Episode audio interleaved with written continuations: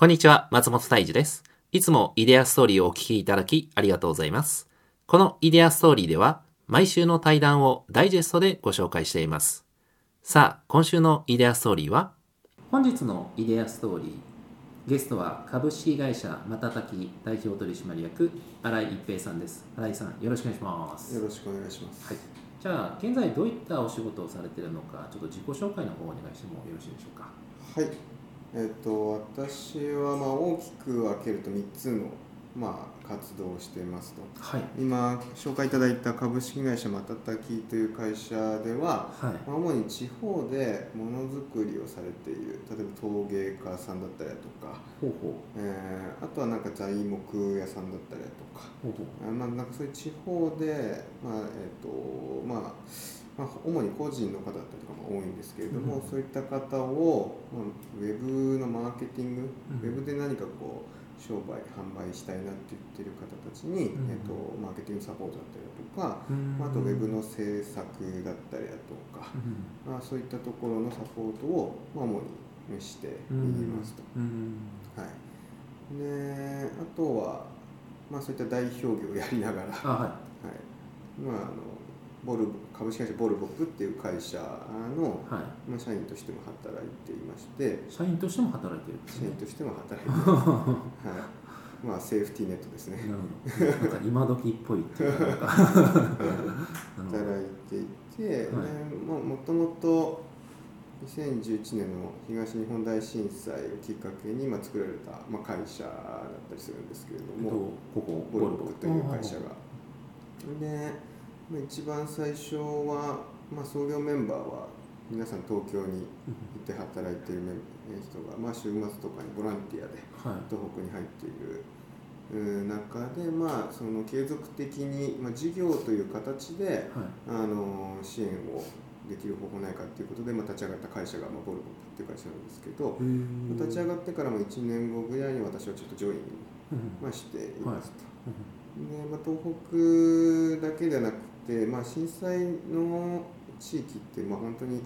少し未来の本当に日本の姿みたいのが、うんまあ、そこにあるっていうところから、まあ、割とその東北だけではなくていろんな地域に創生に関わるような、まあ、仕事を、まあ、その時いるメンバーでできることをやってきたっていう形なんですかね。で結構地域の課題って、えっと、最初はこうウェブの相談できたとしても、うん。まあ、意外にその組織の問題だったりとか、うん。まあ、いろんな問題に発展していくので。まあ、結構ダイバーシティ的にいろんなメンバーが集まってる組織みたいな。のがまあ、ボールボップなんですね。うん。結構そこから、まあ、私自身は、えー、ボールボップ2014年から、うん。えー、2000今今もそうなんです入っていて、まあ、2年間はい。ボールボップで働きた時に2016年からですね、はいごめんなさい2015年からかはい。から株式会社またたきっていう会社を、まあ、自分でまあ立ち上げて。えー今に至るっていう感じですね。なるでもう一個は、まあ、地方に行ってそのまま仕事して帰ってくるっていうのもほど。なんかもったいないなっていうことで。僕はなんかまあそのまま東京に帰ってこなくて大体1泊か2泊ぐらい現地にとどまり、あ、そうですね。まあ、あいつはなんかそのままで帰ってこないぞみたいな感じだったんですけど。でまあほんなんていうんですかね。ちゃんとなんか商店街をプラプラ歩いたりだとか、はいはいはい。その地域の,、まあ、あの文化に触れるような、うん。ああ形で本当にものづくりされてる方に会いに行ったりだとか。あとはなんかお祭りにちょっと参加してみたりだとか、うん。まあして、えー結構地域の人たち仲良くなるみたいな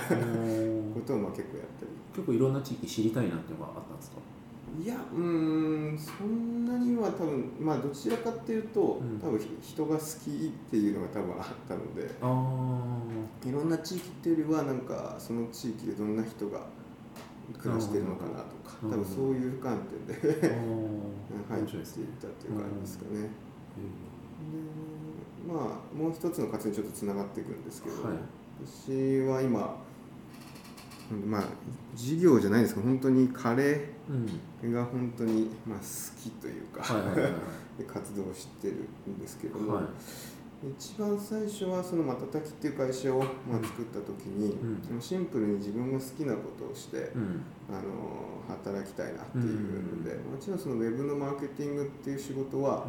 あの一応稼ぐっていう意味でやってたんですけど、うん。シンプルに好きなことなんだろうって考えたら、うん。あのカレーを作ることとか カレーを食べることとかはいカレーをみんなで食べることなんじゃないかなっていうのが、うん。まあ、あったんですよね。なるほど。ねまあ、なんでその2015年立ち上げたタイミングぐらいから、うん。まあ、解放されたんですよね自分のやりたいことをこう素直にやるみたいな感じになっていって、でまたたきっていう会社もまあ先ほどその地方のお客様がまあ多いので、うんまあ、地方に行って、うん一番最初はえーっとなんていうんですかね愛知県の瀬戸市瀬戸市っていう、まあ、瀬戸物っていう、まあ、器が有名な地域なんですけど、はい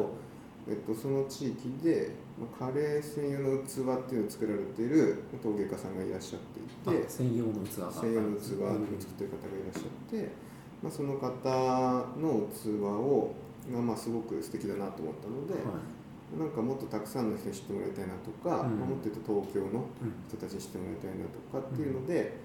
なんかその自分はまあワークショップじゃないですけど、はい。まあ、こうカレーをうん。自分が作ってその器で食べてもらって、で実はこんな地域にこんな思いでこんな器を作ってる人がいるんですよみたいなのを、まあ、して、まあ、カレーで何かうん。地方のものづくりやってる方を応援できるみたいなとうんころが、まあ、結構最初にあったんですよね。おでそこから今2年半3年ぐらい経って、今33都道府県ぐらいでいろんな農家さんとかーうんあのを中心にあのものづくり食作りされてる方と、うん。まあ、いろんな企画をしたりだとかうん。イベントしたりだとか、まあしてますと、うん。それが本当カレーの活動の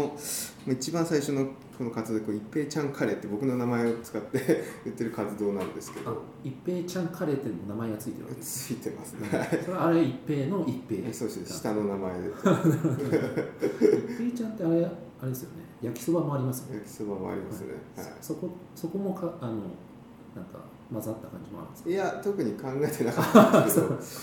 あのこれもちょっと簡単に話をすると、はい。僕が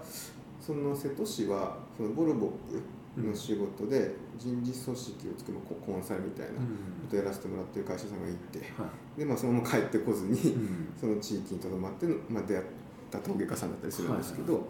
えっと本当に全くあのボルボックとかの文脈なく自分自身で地方に行ったきっかけが、うん。まあ、ありまして、うん。えっと、これもなんかあれなんですけど東京に、ま、あのいた、まあ、ちょっと気になる女の子みたいなのがいて その子が、まあ、山形に引っ越されて、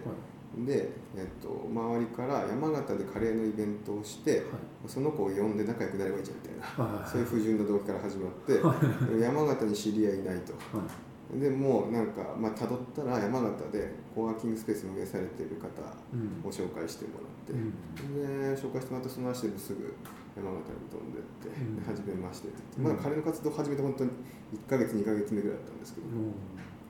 でなんかとにかくカレーのイベントやりたいですみたいなよくわからない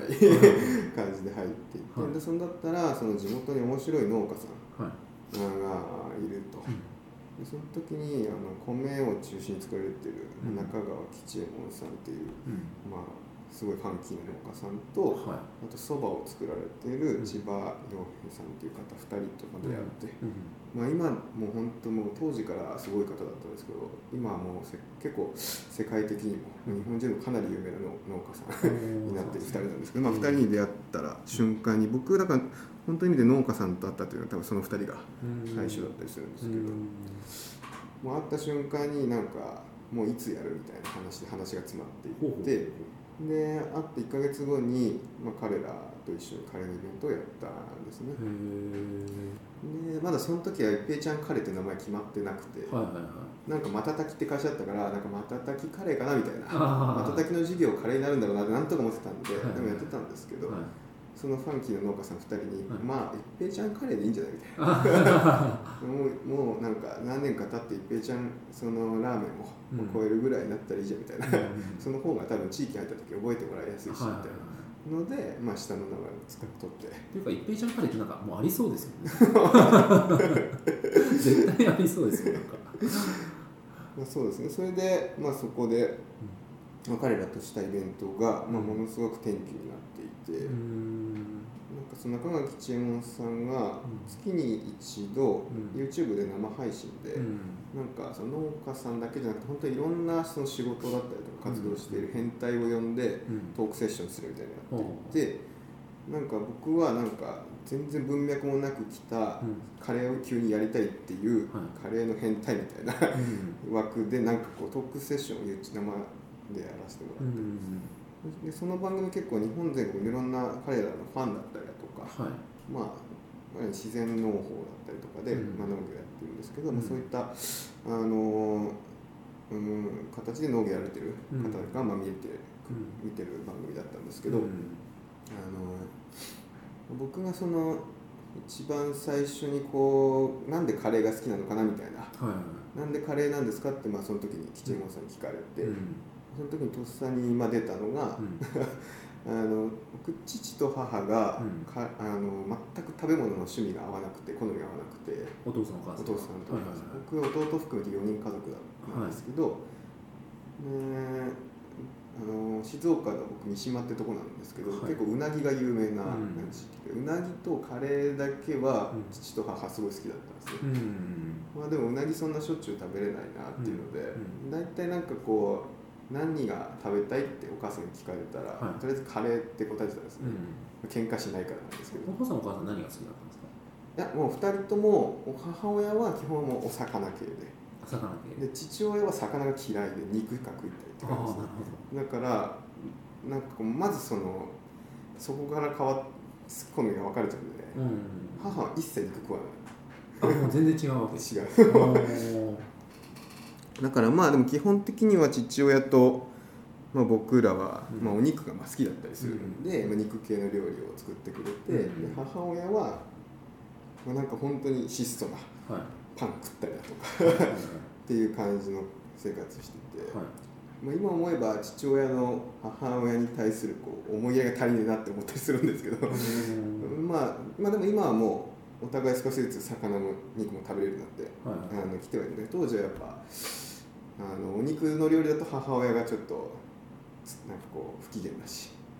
魚だと父親不機嫌だしみたいになるから。あじゃあ子供心にそれがもう見てわかるわけ。そうですね。だからまあカレーって言っとけば争いが起きない食卓がまああったので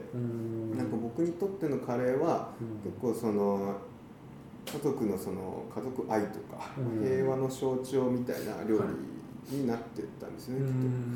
だから今でもカレーが好きっていうよりは、うん、カレーをみんなで食べて囲う食卓みたいなその空間がすごい好きだなっていうのを感じていて結局その輪をみんなと体験したいっていうので